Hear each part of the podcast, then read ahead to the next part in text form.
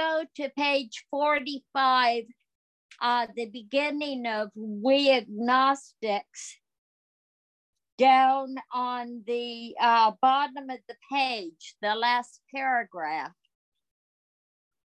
If a mere code of morals or a better philosophy of life were sufficient to overcome alcoholism, many of us would have recovered long ago.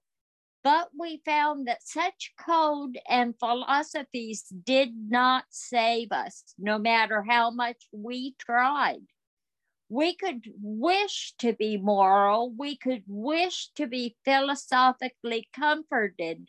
In fact, we could will these things with all our might, but the needed power wasn't there our human resources, as marshaled by the will, were not sufficient. They failed utterly. Lack of power, that was our dilemma. We had to find a power by which we could live, and it had to be a power greater than ourselves, obviously. But where and how were we to find this power? Well, that's exactly what this book is about. Its main object is to enable you to find a power greater than yourself, which will solve your problem. That means we have written a book which we believe to be spiritual as well as moral. And it means, of course, that we're going to talk about God. Here, difficulty arises with agnostics. Many times we talk to a new man and watch his hope rise as we discuss his alcoholic problems and explain our fellowship. But his face falls when we speak of spiritual matters, especially when we mention God, for we have reopened a subject which our man thought he had neatly evaded or entirely ignored. Is that enough to go on? Yes. Thanks, Mickey. You're yeah. very welcome. So I'm just going to read this a little bit at, at a time. So, well, first of all, welcome everyone uh, if a mere code of morals or a better philosophy of life were sufficient to overcome alcoholism, many of us would have recovered long ago. But we found that such codes and philosophies did not give us, did not save us, no matter how much we tried. But in fact, after the the dilemma of powerlessness is affected. This is my take.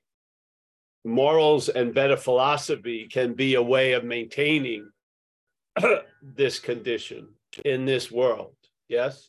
So the morals and the philosophies, uh, when are when they're being used by the problem to try to evade the solution, it doesn't work. But when the solution is established, there are beautiful ways for this solution to express itself through. So it's not the philosophy or the code, it's that we can't fill them up with an, a sense or a sense feeling because we're captured already. And that's why a lot of times, uh, when you're seemingly driven by the problem, you look like you look at solutions like a drug you're going to take. You want some immediate relief or gratification or the ability to to uh, avoid or distract from the ghost, you know, the elephant in the room. I see then they don't work, do they? The philosophies or the moral codes. But in fact, they can be beautiful accompaniment to that power, that new power flowing in. So uh, I don't know what he means by a better philosophy, but uh, I would say a philosophy, you know, being a philosopher of holes and you keep falling into them, I would say a better philosophy would lead you not to fall into the holes. Yeah.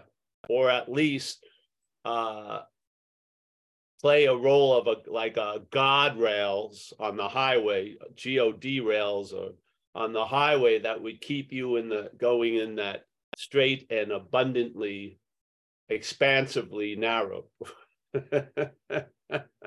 so we could wish to be moral, we could wish to be philosophically comforted. In fact, we could will these things with all our might, but the needed power wasn't there because the power that was available had been usurped by the problem, yes? Through the act of being identified as the problem, which is self in the term of the terminology of recovery. I would say as an activity, it's selfing, but in the terminology of recovery, it's we call it self.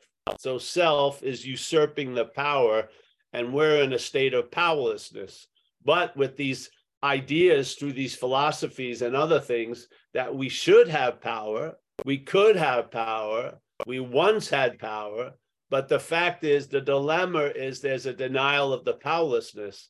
And in the admitting of powerlessness in the program, what happens?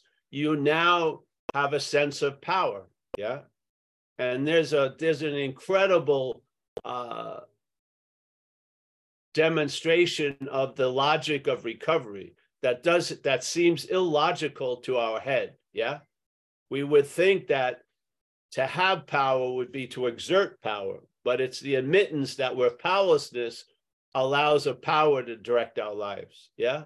So you don't experience powerlessness anymore you're not getting frustrated because people aren't do what you what you want them to do you realize you've now in a sense have been fitted around circumstances instead of trying to fit them around you yeah so this is uh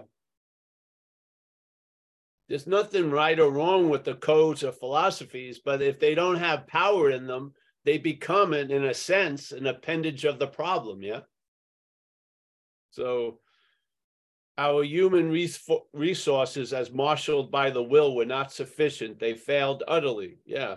Lack of power, that was our dilemma. But see, lack of power emitted is the solution. Yes.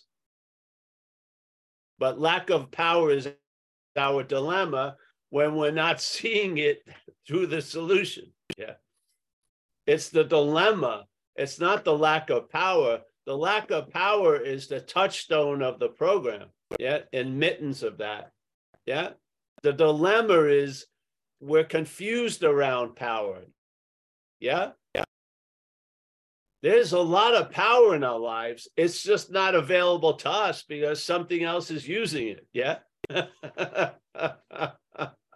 I mean, there's got to be a lot of power of in something that could override 20 years of sobriety and lead someone to go back out. That's a demonstration of a lot of power, don't you think? To override 20 years of effects and and uh, a living solution to be able to forget that and to drink again is a demonstration of a lot of power. But what hands is that power in? Yeah.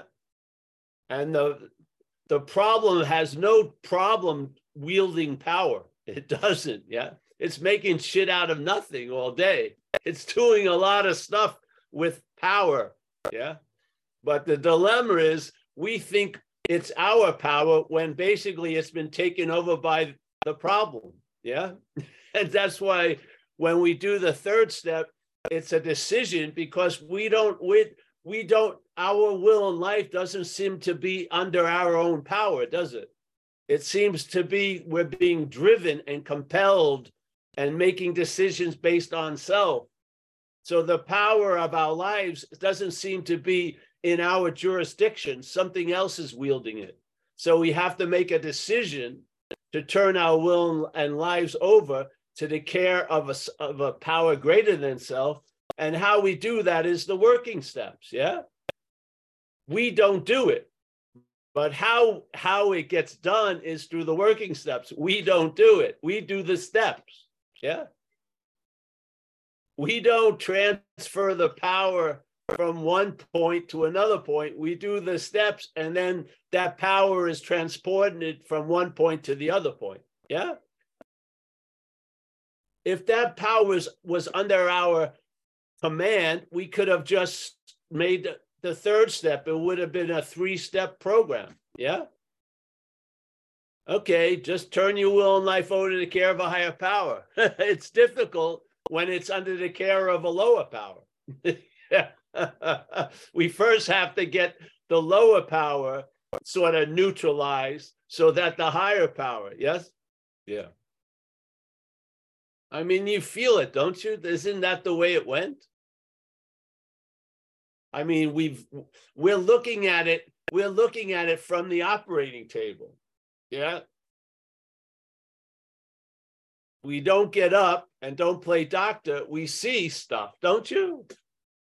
I mean, you see that something is doing for you what you can't do for yourself, don't you? It's like a common uh, revelation in recovery.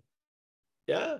We all, all seem to know what pause means intimately to each other, P A U S E. We know that. Yeah. Did we come up with the pause? Were you calling anything in your, your life pause, the pause before recovery? Probably not. Yeah. Yet all of us now are intimate, a lot of us, with this idea of pause, the space before the selfing kicks in. The space before is where the solution lies. After is just harm reduction, yes. That's why, you know, I like to look at, you know, the alcohol, you know, the alcoholic calls you after they drink, the recovered alcoholic calls you before they drink. Yeah. When you get that call after they drink, what is it basically? It's like harm reduction. Really, you know, the genie's out of the bottle. Let's, uh, you know, take away a lot of its accessories so you don't get totally fucked like you usually get. Yeah get into a program, do this, do that, go to a meeting. But the solution is before you drink. Like it says in that, I think it's in the We Agnostics, all of this would be academic if we didn't drink. yeah, that's what the program does, doesn't it? It puts you in a state of not starting. I think that's really incredible.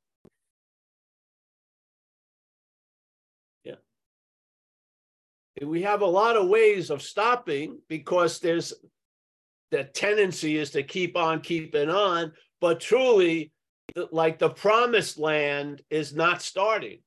Yeah. And then you thrive in that setting of not starting. And then life, it's sort of like a garden can grow around that situation because it's not getting burnt down to the ground every day. Yeah. And then the solution gives you a feeling that really uh, builds an immunity to the problem, really. You're content and satisfied. You have a purpose of passing this message on to other people who suffer and all this stuff.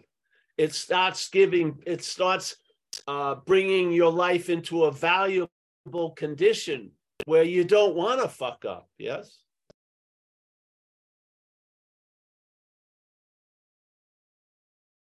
It's funny, you know, uh, just to get personal.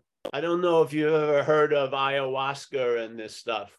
A lot of people are doing these different things. And I remember I got introduced to that, that idea in uh, the late 90s. And you know what? You know how it was considered? What kind of effect would it have on my relationship in my community? Yeah the idea of doing it, fuck, great. But what is it? Is it is it going to affect my usefulness in this AA community? Really, it had a huge role in it. And I said, I have no idea what it's going to do. So I'm just going to, I'm just not interested in it. I heard the person, I saw the shaman, I saw all these spiritual heavyweights were there, was in this, this town in Australia and everyone was getting ready for the big weekend. And I, I sat there, listened to the dude, And I just said no, walked out. Yeah. Because my relationship to this community was important to me. Yeah. It had value. It wasn't all about me and my mythical advancement into spiritual realms. It was about how could I be useful? And I I'm not going to do a lot of shit if I feel like it's going to affect my usefulness to the community. Yeah, where did that come from? That's not how I used to think. I would be there just judging everything just based on me. Like, fuck this. I just want to get high, you know, or whatever. Yeah. I want to advance from the kindergarten stage, which we're all in in in recovery. Yeah. But no, something was there. That wasn't there before. That was built through sobriety. Yeah. So I've seen it in action. I much rather err on the side of caution to say, I don't know what the fuck this would do to my relationships in AA. So I'm probably not going to do it. yeah. Yeah. Because you know why? Maybe that guy that sees me at a meeting is more important in the larger picture than my little advancement. Yeah. What? Yeah. Could be. So uh here, lack of power, that was our dilemma and also our solution when we admit it. Yeah. Isn't it?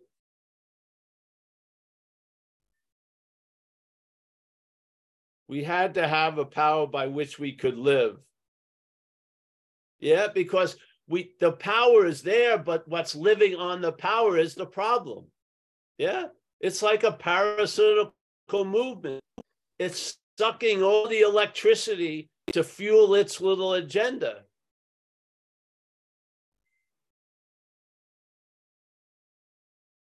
Have you ever been addicted, or some of us addicted to sort of, let's say, cocaine, and then you had all the reason in the world and you were so completely convinced you were going to stop, and yet you were bereft of any feeling of being alive unless you did cocaine. You were empty. It had sucked every fucking sense of of like com- camaraderie or fellowship or love or whatever you were dried out. And so you i would reluctantly go back to the coke because i couldn't live without it. I didn't feel fucking i was like flatlining. Yeah the cocaine didn't do that. Something that was fed by the cocaine did that. This parasite had sucked life dry out of me. It took a long time to fucking come back here into into a living of uh, dance with others.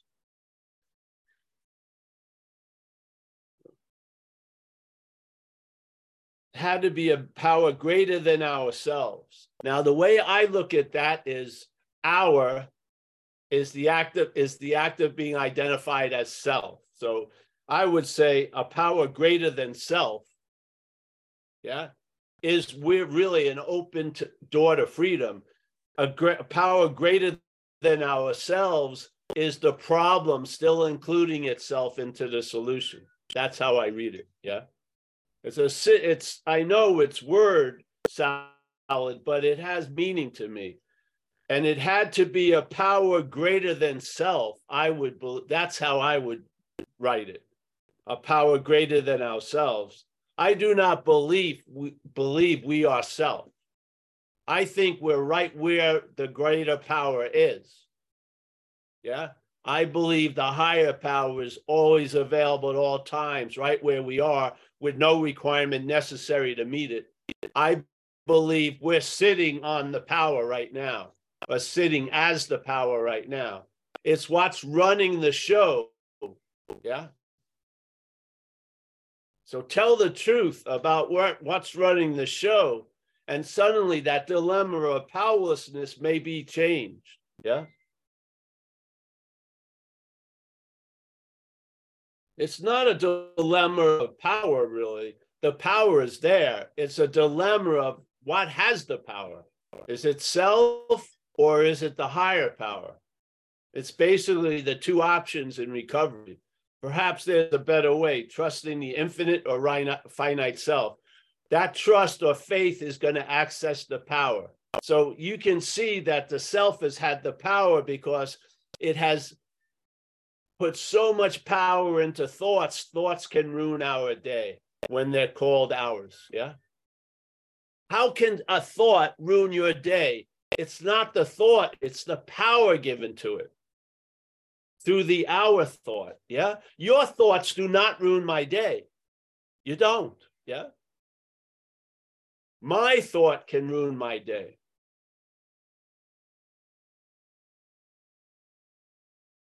See, we see the we see the glove, but we get we something registers the punch, but all the head does is see the glove. It doesn't, it's not recognizing something. Yeah. There is faith. It's just being misdirected. There is power. It's being misdirected. Yeah. If we can change the CEO, if you can change the director of the factory, that factory that's producing misery will produce other effects. It has the scope to produce a lot of different effects. But when it's run by self, it produces misery.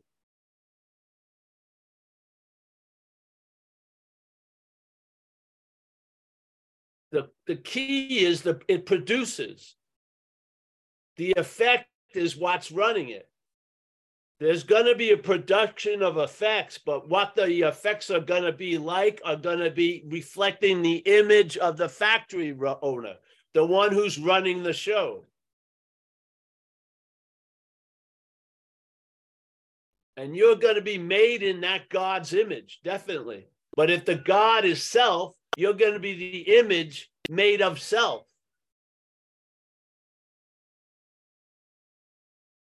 Yes, we were made in that image, God's image. But what's playing God? And what image is it giving us? Like we, you know, we say it all the time in recovery. You got to be willing to save your ass instead of your face. When I came in here, I thought my face was my ass. Yeah. That's the image of self. The, the God of self, I was made in his image. Was I truly? No. But at that time, for all intents and purposes, I lived as if that was true. Yeah. And recovery gave me an anatomy lesson and pointed out my ass. And then that ass started getting saved. And in a weird way, it seemed like to the face that it was at the expense of the face. But hallelujah, there's a loss of interest in self, and that's when everything truly kicks in. So, yes, we were made in a God's image. yeah. It may not have been God's image. It's been we've been made in a God's image. Uh, what is that? Does that imply the statement playing God? Yes, it sure does. Yeah. We may be living an image that the mental state reflects that's overriding our true image. Yeah. Well, yeah. So well, that's exactly what this is, book is about. Its main object is to enable you to find a power greater than yourself. To enable, which means to give you uh, the ability to, yes? To enable a greater that that than yourself, a power greater than yourself, which will solve your problem.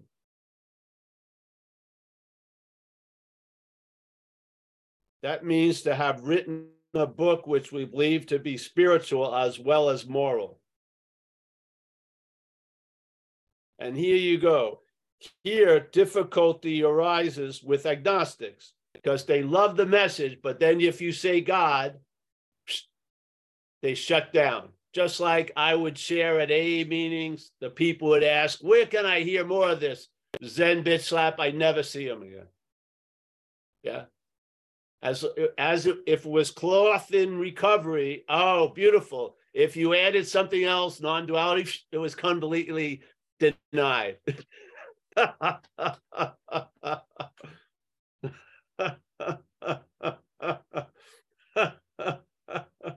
it's sort of like when you're in a relationship with somebody, they're never listening to you after a few years. Yeah. So if you have something incredible to say to them, you say it to someone else, and that someone else presents it. And then my girlfriend comes home. You can't believe this incredible thing I heard from Ted. And I said, Yeah, I'm the one who told Ted because you haven't been hearing it from me. Yeah. It's weird, isn't it?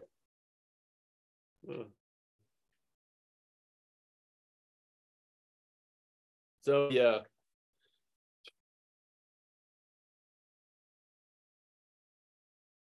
Yeah, yeah. So, yeah, thank you for the reading. And again, if you're new here, this whole thing is pivoting on an experience or revelation that was had concerning page 64, the sentence, self manifested in various ways is what has defeated us. We will now look at its common manifestations if you're convinced of that. And then the next paragraph is resentment. So it's basically saying you can do an inventory on the manifestations of selves in one's life and the common ones are resentment fears and harm others harming other people in the pursuit of what you want or what it wants. Yeah? There you go. That's the premise. That's what we're sharing. I say the exact nature of the wrong is the act of being identified as self do i believe you're doing it no do i believe we're being led by it yes i do yeah we're living as the image that the the God of self is casting. Yes? Yeah. And I believe if you tell the truth, that self is foreign to you, the possibility of really, truly being free from it will become possible in this life, your life. Yeah. And I humbly believe that you'll travel lighter in a way that you could never have imagined. Yeah but the effects will be obvious and the truth will be revealed yeah and so if time is a is a demonstration of let's say reliability or truth i say i've been entertaining this idea or it's been entertaining me really for a long long time and i feel i can capture the effects of the life has just been an event of traveling lighter through what used to be traveled very heavy through. Yes? And I humbly believe or say, what more what more do you want, really? Yeah. It maintains itself. You don't have to look at how it's doing. You just observe the effects and tell the truth. Yeah? And you get to a real sense that something is doing for you what you can't do for yourself and you just keep expanding on what you can't do for yourself. Yeah? Yeah. So you want to open it up mickey? Thank you for the reading. You're welcome and thank you for your illustrations paul. You always bring light to the subject. So if anybody has any comments or uh, questions to ask Paul about the steps, about the reading, about what he's just shared, or anything, raise your little virtual hand and we'll uh, open this this uh, uh, activity up.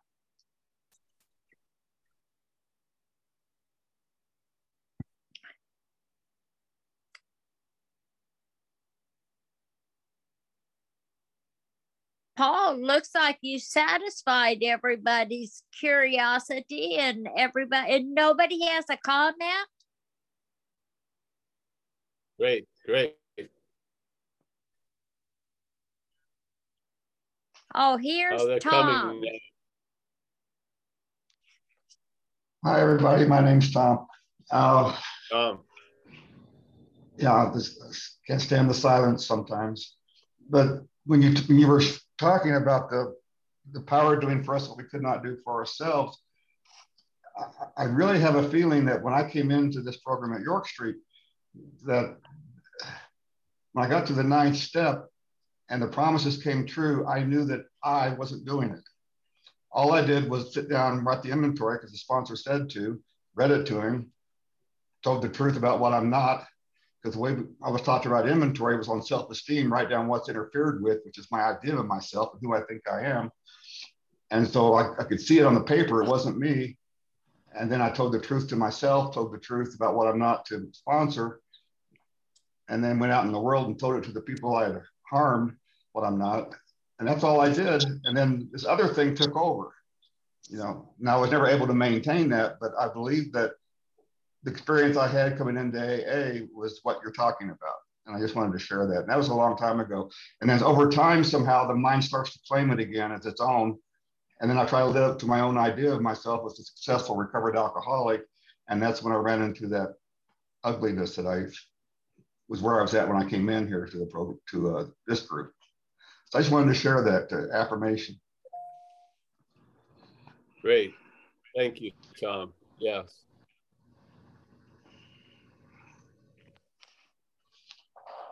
See, the funny thing is, Tom, you may believe you haven't maintained it, but you're still sober. That's true. So basically, if you want to call it the most important thing needed to be maintained, which is the sobriety, you're quite successful. Yeah. Yeah. You're a witness. Yes. Yeah. Yeah. Yeah. Yeah, I I've think maybe clear. on the stairway to heaven. Hmm? I said, yeah, I, I was. I've I always been clear on the stairway to heaven. All right, go ahead. I'm sorry, we just walked stepping over because there was a time delay. But that I've always been clear that I never want to drink again as long as I live. That's all. I'm very clear about that. And the first step was well, I will drink again. If there's not a power greater than myself. That's Thank right. You. And uh, the being convinced is really the uh, becomes an automatic version of maintain maintenance. Yes. The being convinced. Yeah. And I believe like if I had any suggestion to a new person, I would add, just ask, you know, suggest to them to pray for the ability to be convinced. Yeah. Because that puts to rest a lot of stuff. Yes. Especially with the the way of life that uh, this tiniest little possibility of willingness will allow, you know, put into the wheel this wheel of this way of life, this not designed for living. That little bit of willingness will go a long way through the the, the mechanism of recovery. Yes. Yes yes it's got it's this way of, of life such a it's such an extension or such a and it's such an enabler of a, a, sober life to grow and and thrive. It really is. Yeah? Yeah. Because it provides the biggest aspects for that thriving which is service. Yeah. yeah. service and purpose really it gives us that. And uh, it just keeps allowing the best conditions for sobriety to be maintained. Yeah. So yeah.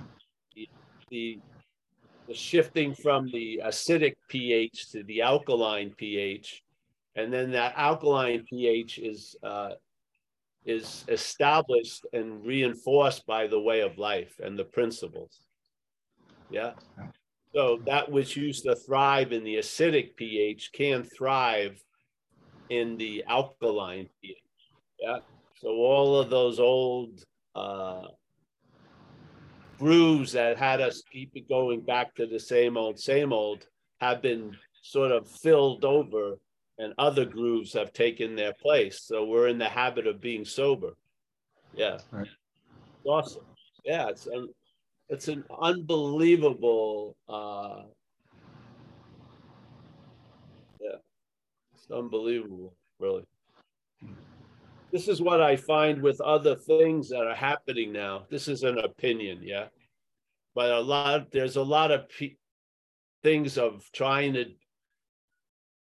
produce an effect or reboot the person through drugs or you know events but they don't have a design for living in a lot of ways yeah? So i remember i met a guy i was doing a sale outside this was years ago and, and a guy was visiting he was a westerner but he was he lived in mexico and he was he ran an, uh, one of these rehabs where they use ayahuasca and this other stuff and uh, he had owned it for 11 years or something and i said well what's the recidivism rate? Yes so these people get this whack and they get this new possibility but it seems to and they said well it's not that it's bad. Yeah because and i figured probably because there's not a way of life. Yeah.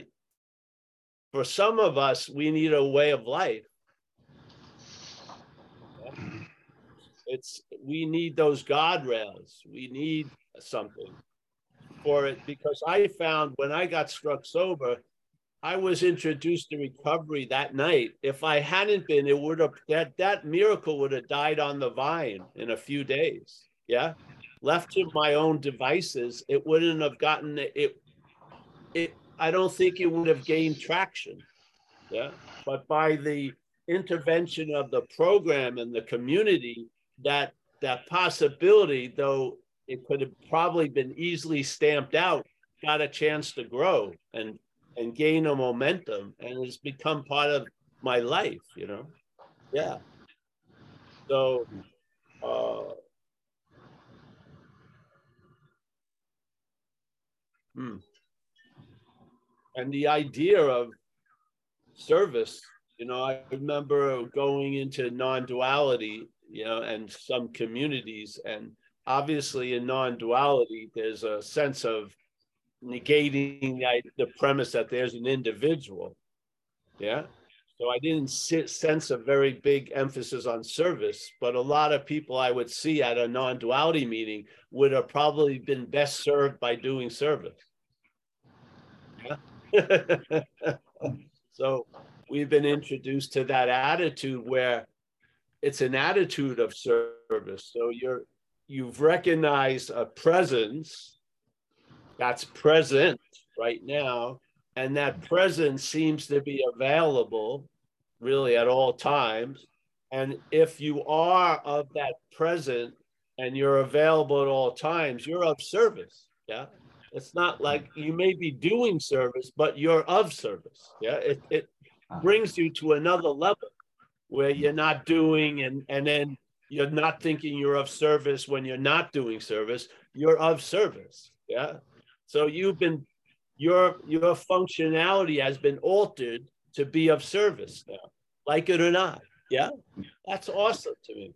Yeah, I understand awesome. that. Yeah, it's like an attitude, yeah. a new attitude. Yeah. yeah, exactly.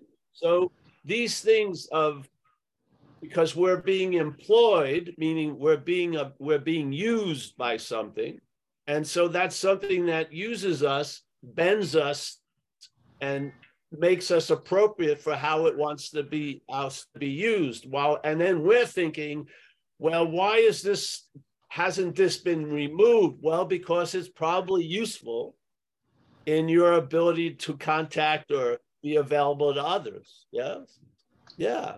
So this is uh you know the we of the program. It doesn't come natural well we're so been we've been addicted to an artificiality. So our fall failback is what what am I going to get usually? We don't mm-hmm. see what's my effect in the com- in the collective. Yeah. well, where there's a real relief in the we that the I can't get on its own. Yeah. Yeah. yeah.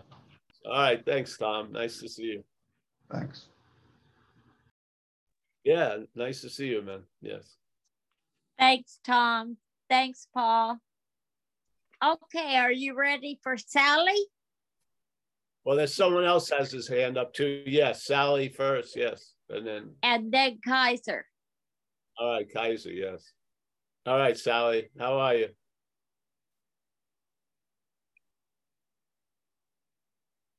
Can't hear you.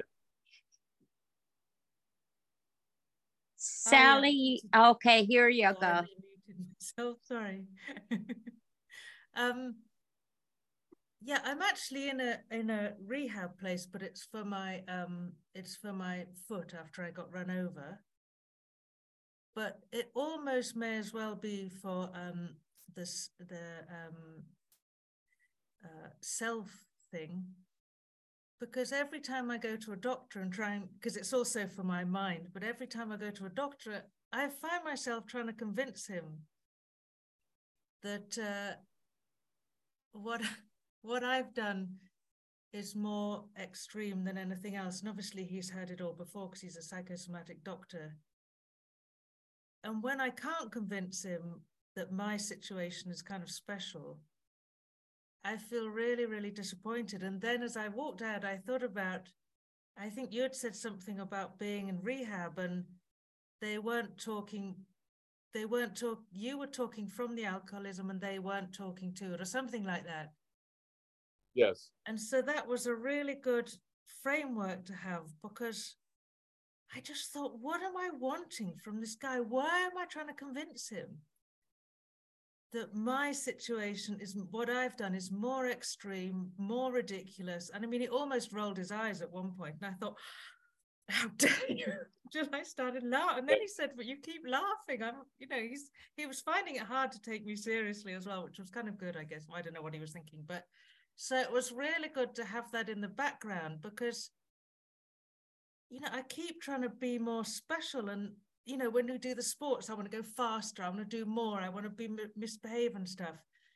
And so it's really good to have this background of that's just, that's what I don't know what I'm addicted to, but it's this kind of this. And, um, and they're kind of, they're not playing with me and I find that really useful. At the same time, I'm reading a book by a woman who's in recovery, and she writes. She's a writer, and she obviously she writes a lot about writers who've been in recovery and alcoholics. And she says they understood themselves perfectly. They expressed themselves perfectly. They were writing, writing, writing, and it did no good until they got to AA and started realizing that whatever writing gifts they had were coming through them, not from them. But um, yeah, and so that's also been really helpful to have all of this together and your meetings and meetings online with Al Anon. And but I get so insulted when they won't play. And then I think yeah. I know this is good that they're not yeah. playing with yes. me, right? Yeah. So that's good. Well, that to me is real compassion when they starve that desire for uniqueness yes. Yeah. There's that's that's healing not unhealed healers. That can be healing. Yeah. Yeah. Yeah i had a guy i worked with and it was funny. He always had the problem. And every few months he would have the problem. And he'd have very unique and very complicated but I had been listening to him presenting the problem for about six years, and we must have gone through about 18 the problem.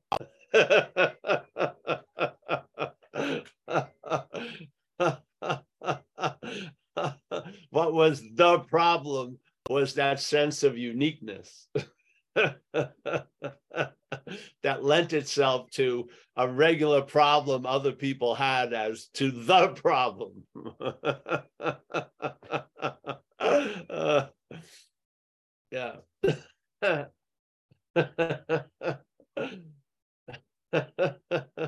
it's like when I first did uh looked at a lot of relationships I had with women and I saw that many let's say most of them had quote unquote failed, the one constant was me in, in all of the relationships. Yeah, I, that was escaping my purview. so usually, because it's in the act of doing what it's doing, we don't see it. Yeah, we don't see that it's it's attempting to uh like put a high gloss on something to get a bigger shine or reflection of itself. This uniqueness. It's uh in buddhism they would call it the cherishing of self yeah? Yes. So it's an addiction.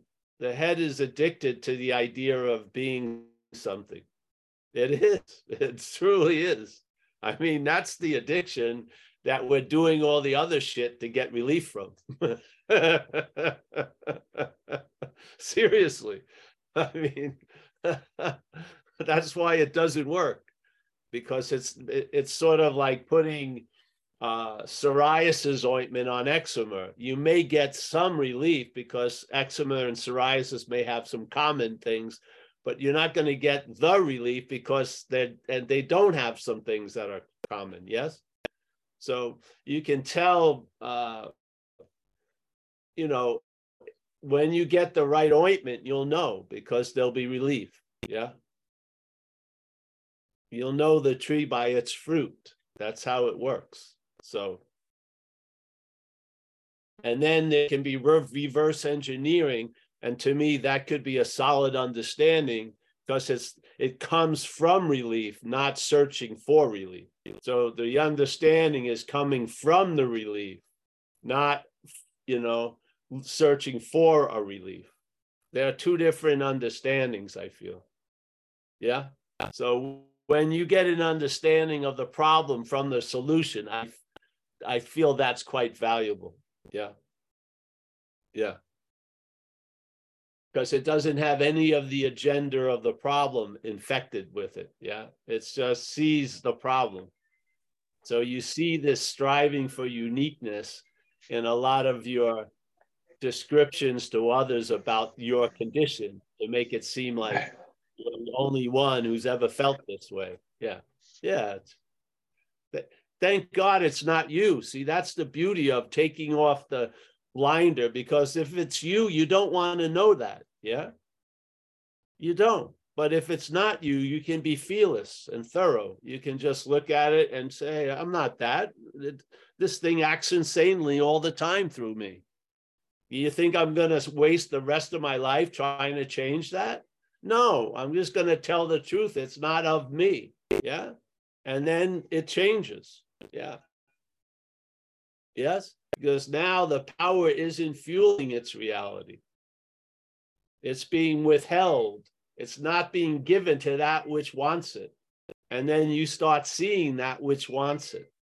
And you see it as not you, really. And hopefully you can bring it to six and seven in the in the mechanism of recovery you recognize what you're not and you bring it over to that power that is the recognition of what you're not and then that power will reconfigure that juice and make it useful yeah yeah it's useful the other way but it's only being used to reinforce the idea of self yeah that's his main premise we're going to change that main premise and uh, have a much more larger spectrum of usefulness. Yes, because that hasn't proved very useful to many of us. This obsession with self. yeah. So nice to see you, Sally. And Good luck with the foot. Yeah. Thanks, Sally. Thanks, Paul. And here is our old friend Kaiser. Well, Kaiser. I think hey, I everybody. Kaiser, I think I met Kaiser in this position. He was driving a car, I think. Yeah, you Can you hear me okay or I'll kill my video? Can you hear me okay? Yeah, perfect. Okay, good. Yeah, I just wanted to um emphasize something that you brought up. Yeah, we to go on a sorry, my I'm working, my walkie went off. I just want to reemphasize something that you you'd brought up that's just so important to me in in longer term sobriety.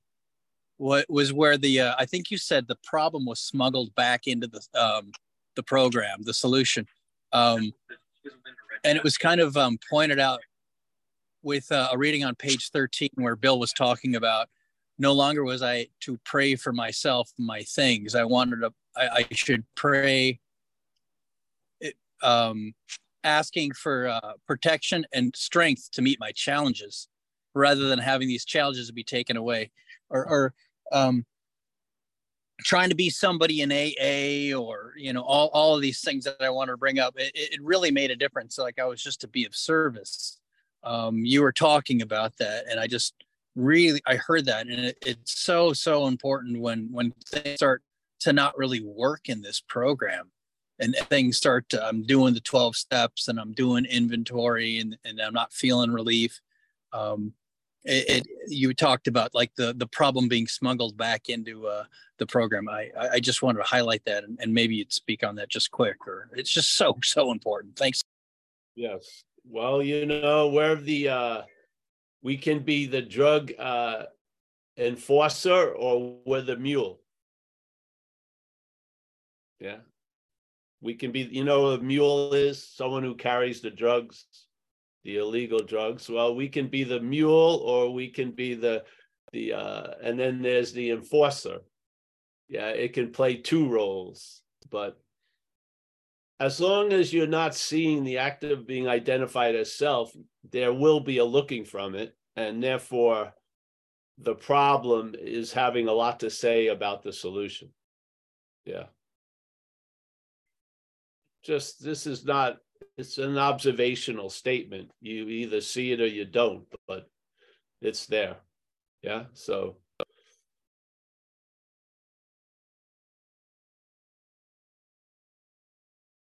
Hmm.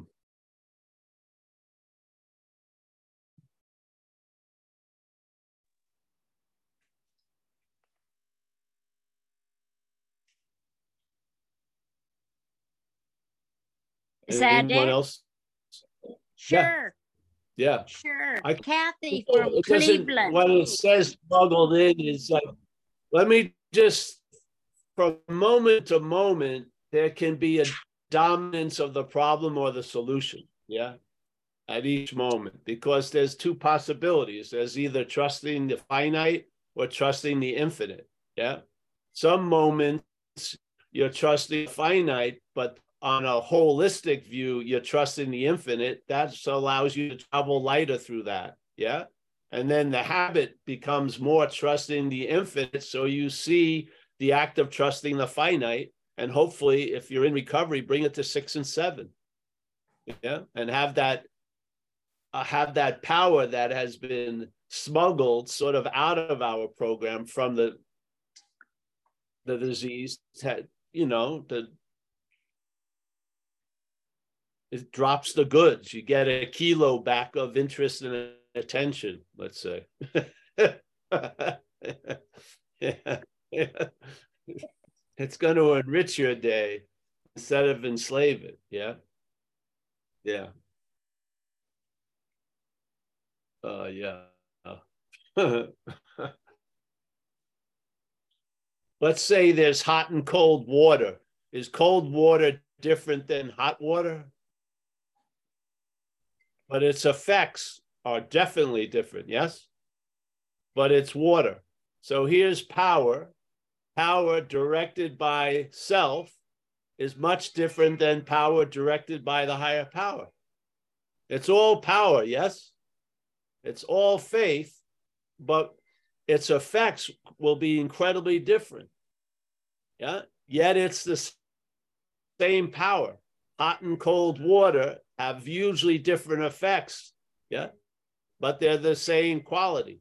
So there's power and there's that which is administering and directing the power. And I believe we're going to be directed, we're going to be employed no matter what. That's why the story of recovery is there was an old employer and now there's a new employer. Yes. We've always been employed. It just matters what's employing us now. That's the point. That's the that's the importance. It's not the power. The power is there, but what's directing the power? Yeah. Yeah. So here's the water, but there's two masters. You can't two serve two masters at the same time. Yeah. The two masters are trusting finite self or trusting the infinite. Infinite, finite self. Those are the masters. You can't trust them both at the same time. Yeah. You can't have hot and cold water at the same time. Okay. How are you going to know? You can judge the tree by its fruits.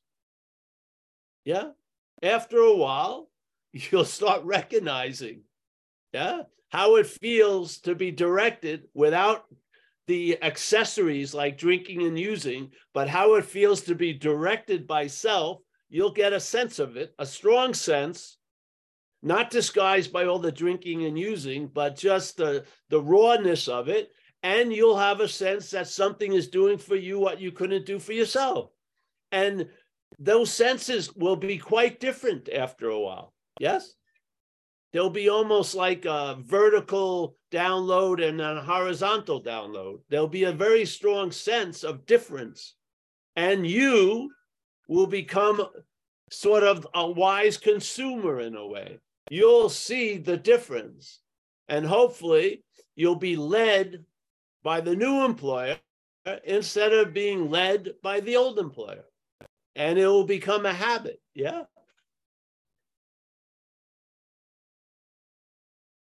But that power that's being employed is right there. We are the unsuspected resource. Yeah. Something is playing the role of the spigot and it's directing the water in our lives. Yeah. There's always going to be water, but it's what's directing it is going to give it the meaning it's going to have for us. Yes. See, if you know self, you'll find out what you are. If you try to find out what you are from self, all you're going to do is know self more, really. Yes? That's all that's going to happen. You're going to know self more.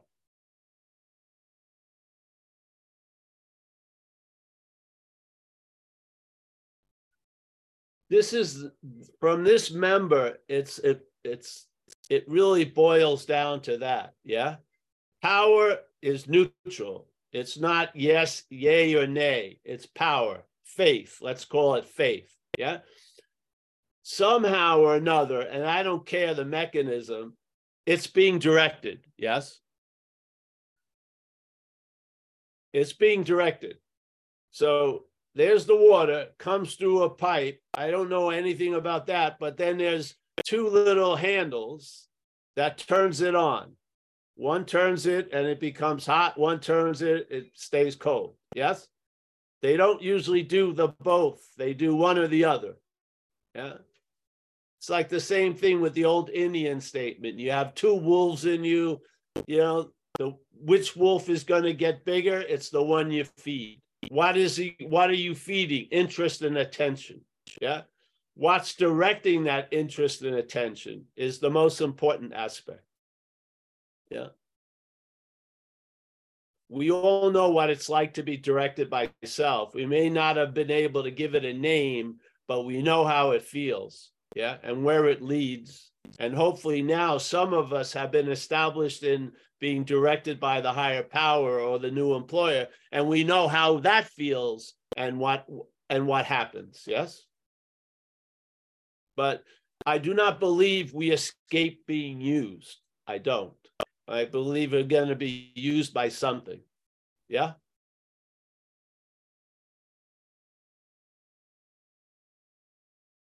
there's no lack of power there's a dilemma around power yeah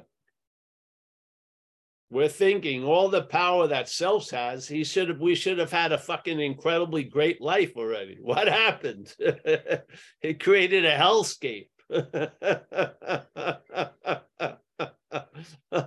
I've had enough. No mas, surrender. Take this power. Yeah.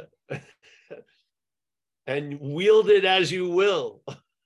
That to me is the faith. And then you come to believe because you see it works yes? Yeah. And now you try to you know you make a decision hey i like this new employer to be galvanized as the employer. You know what i mean I don't want it to be new and I can go back to the old and play each other against each other. No, I want to galvanize the new as the employer. Yeah. To me, that's surrendered. Yeah. You're surrendered to that. Yes. It's no new employer anymore. It's the only employer.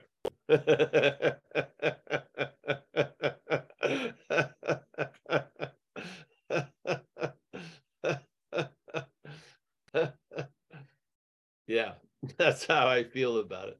Seriously. Yeah. This isn't about, I've sent the old employer to a rehab. I don't give a shit. I don't think it's going to change. Yeah. I think it's a, has a parasitical nature. Uh, its idea of winning, someone else has to lose. That's the way it goes. Yeah. I just, it's the employer. That works. So, yeah.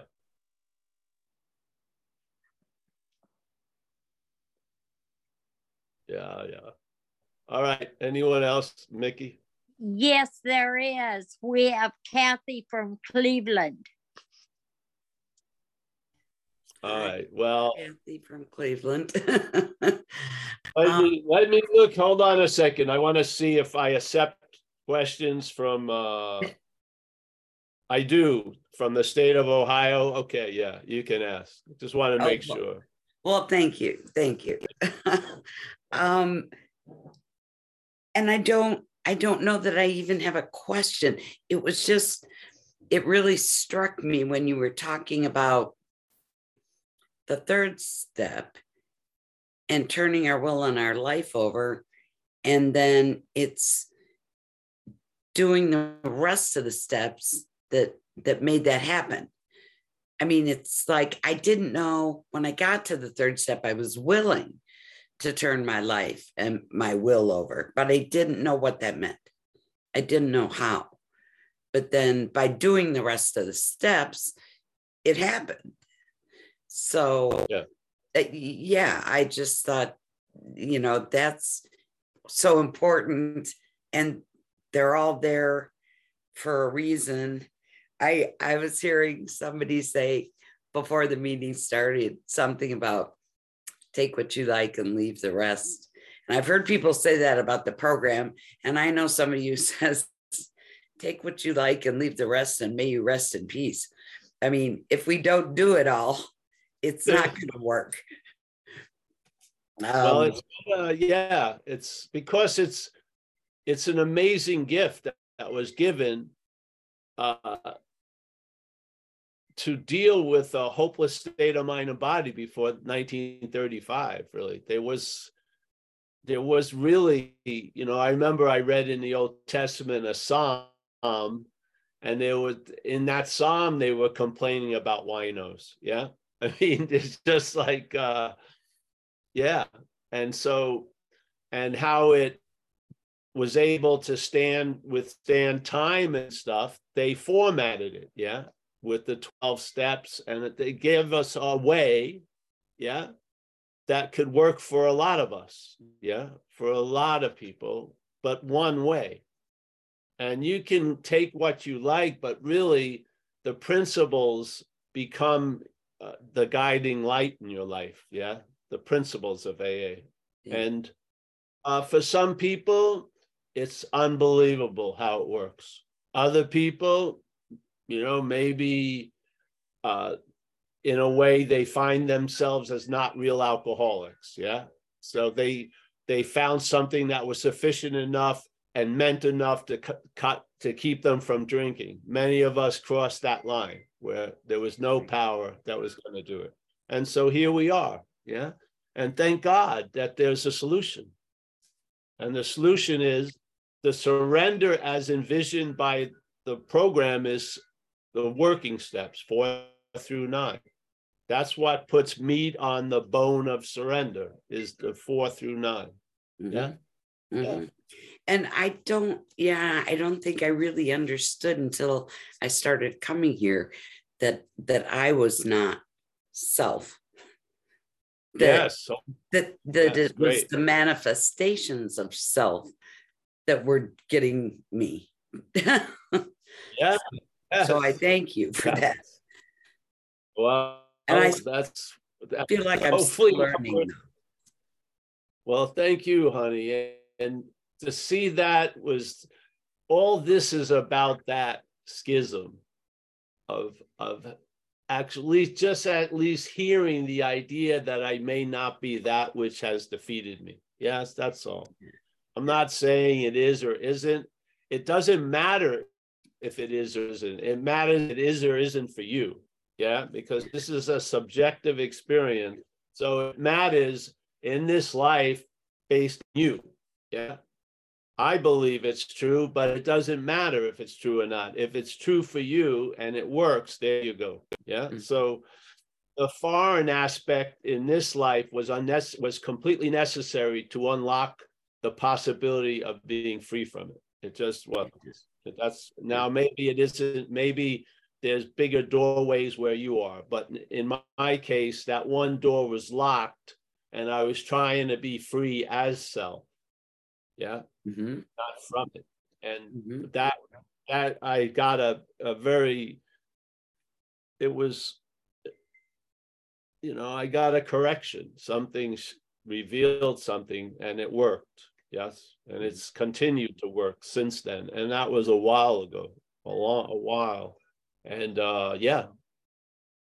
So I just passing it on with the hopes that it uh there'll be uh, some magic that will go with with that recognition into these zooms and stuff. And here we are. Well, thank you. Yeah, you're welcome, man. It's you made my day, honey. That's basically yeah, just to have that possibility that that which has defeated you may not be you.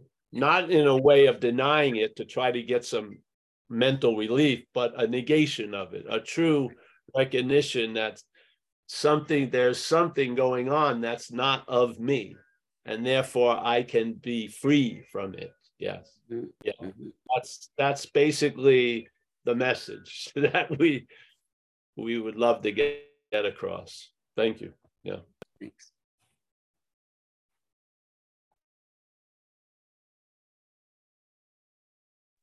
Uh, Mickey, Thanks, anyone? Kathy. Uh, Yes, we have Hallie. Yes, Hallie. Hallie from the alley. That's how I remember saying her name. Yes, Hallie. Nice to see you. Nice to see you too. Um, I guess I'm here just to share, and I feel a little confused, um, which is a great place to show up here to talk about it.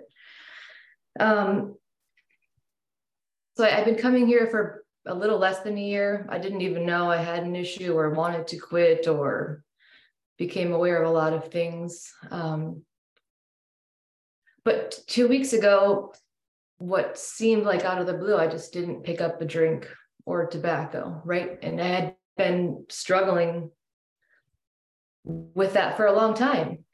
You know, it's like the morning routine, I won't do it. And then four o'clock comes or whatever that hour comes, and it was just, it it took over no matter what. And it took over a lot of my day and my thoughts and how much I hated myself for it. But it's like two weeks ago, I just like stopped and I just went one more day and one more day. And it was like, wow, it's something simple is happening here. Like it's not hard. Something, it just wasn't hard. Tobacco and the alcohol together were in socialization. So for that to be gone, it's just like, wow. Mm. And I just kept it to myself because I didn't want, it's like if I let it out, it's like, um, it would be something to fixate on and I didn't want it. It like I wanted to keep it in its pure state. You know what I mean? Not talk about it, share it. Because I like to research the like what you say about knowledge of self versus self-knowledge. You know, like I could research about alcoholism forever and talk about it. And I was drinking while talking about it. You know what I mean? So um I do. I don't, I haven't talked about it except when friends ask me, but I don't want to talk about it because they're mostly all functioning alcoholics themselves, right? And I haven't done anything with the steps yet. I just listen to you and come here and kind of keep doing what's been working. But maybe now I could do some steps. I guess that's why I came here because I'm Yeah. like, time for steps. Um, I like what Kathy had to say. I think that was Kathy's in Cleveland. Um, about step three being shown through the working steps. I don't know what that means, but you know, I want to give it a shot. So Great, great, yeah. Well, uh, the suggestion is just find someone who's been through the steps, yeah? Preferably a woman, and uh, just start, yeah? Yeah, just see how it goes. Yeah. That's how it goes, you know, you get introduced to step one is, is just, uh, you just see how uh, the role that alcohol and drugs and smoking, whatever, have, have had in sort of, uh, you know, filling your life, thinking about it, not think, you know, all and all And you just step two, you'll come to uh, believe that something is doing for you what you can't do for yourself. You haven't drank in whatever in two weeks, so something is demonstrating step two already. Yeah. And then step three is turning one's will and life over to care. Yeah. Of something greater than self. So that's the main principle of recovery. And then when you do that, then you just uh, launch into the working steps, which is the first is an inventory called step four. And you can use what you've learned here to look at the manifestations of what has defeated us so that you can recognize it. Yeah. Before, yeah, it's a lot of people recognize it after the defeat. It's nice to see it before the defeat. Yes. Yes. So that the defeat can be averted. yeah. Because defeats are great to a point. They'll bring you to a solution. But if they're habitual, yeah, is I'd much rather see the problem before it uh, takes a big dump on my rug, so to speak. Yeah. and I call everyone. It took another dump on my rug. Yeah, I'm. I got knowledge that it takes dumps on my rug. I'd like to see it stop. Yeah, that's the solution. So yeah, honey, that's great. And yeah, just there's some people here you could ask if you wanted to through uh uh, you know, a chat. I don't know how that works on this, but you know, just ask and someone can just talk to you about recovery. They don't have to become anything. Yeah, because really the idea of sponsor and a sponsee is the act of sponsoring. That's the whole point, the verb. Yeah. So there's a whole lot of sponsoring going on, uh, not being captured under the category of sponsor and sponsee. Yes, yeah. So thank you, honey, for that share. Appreciate it very, very much. Yeah, very much. Hmm. Thanks, right, Nick. I think that's it for today, Paul. You want to say your hellos? Yes, yes. So Hallie, nice to see you and great. Yeah. Michael, as always. Oh yeah, we're going to be at another meeting today at 4:30 Pacific time. It's has another uh, banner, but I don't see much difference really. But that's uh, a non-duality meeting at one 4:30 Pacific time. If you want to join, it's the same Zoom room, no password. Okay, all right. Uh, Michael, as always, Mike, are you going to be there today? Yeah, great. Thank you.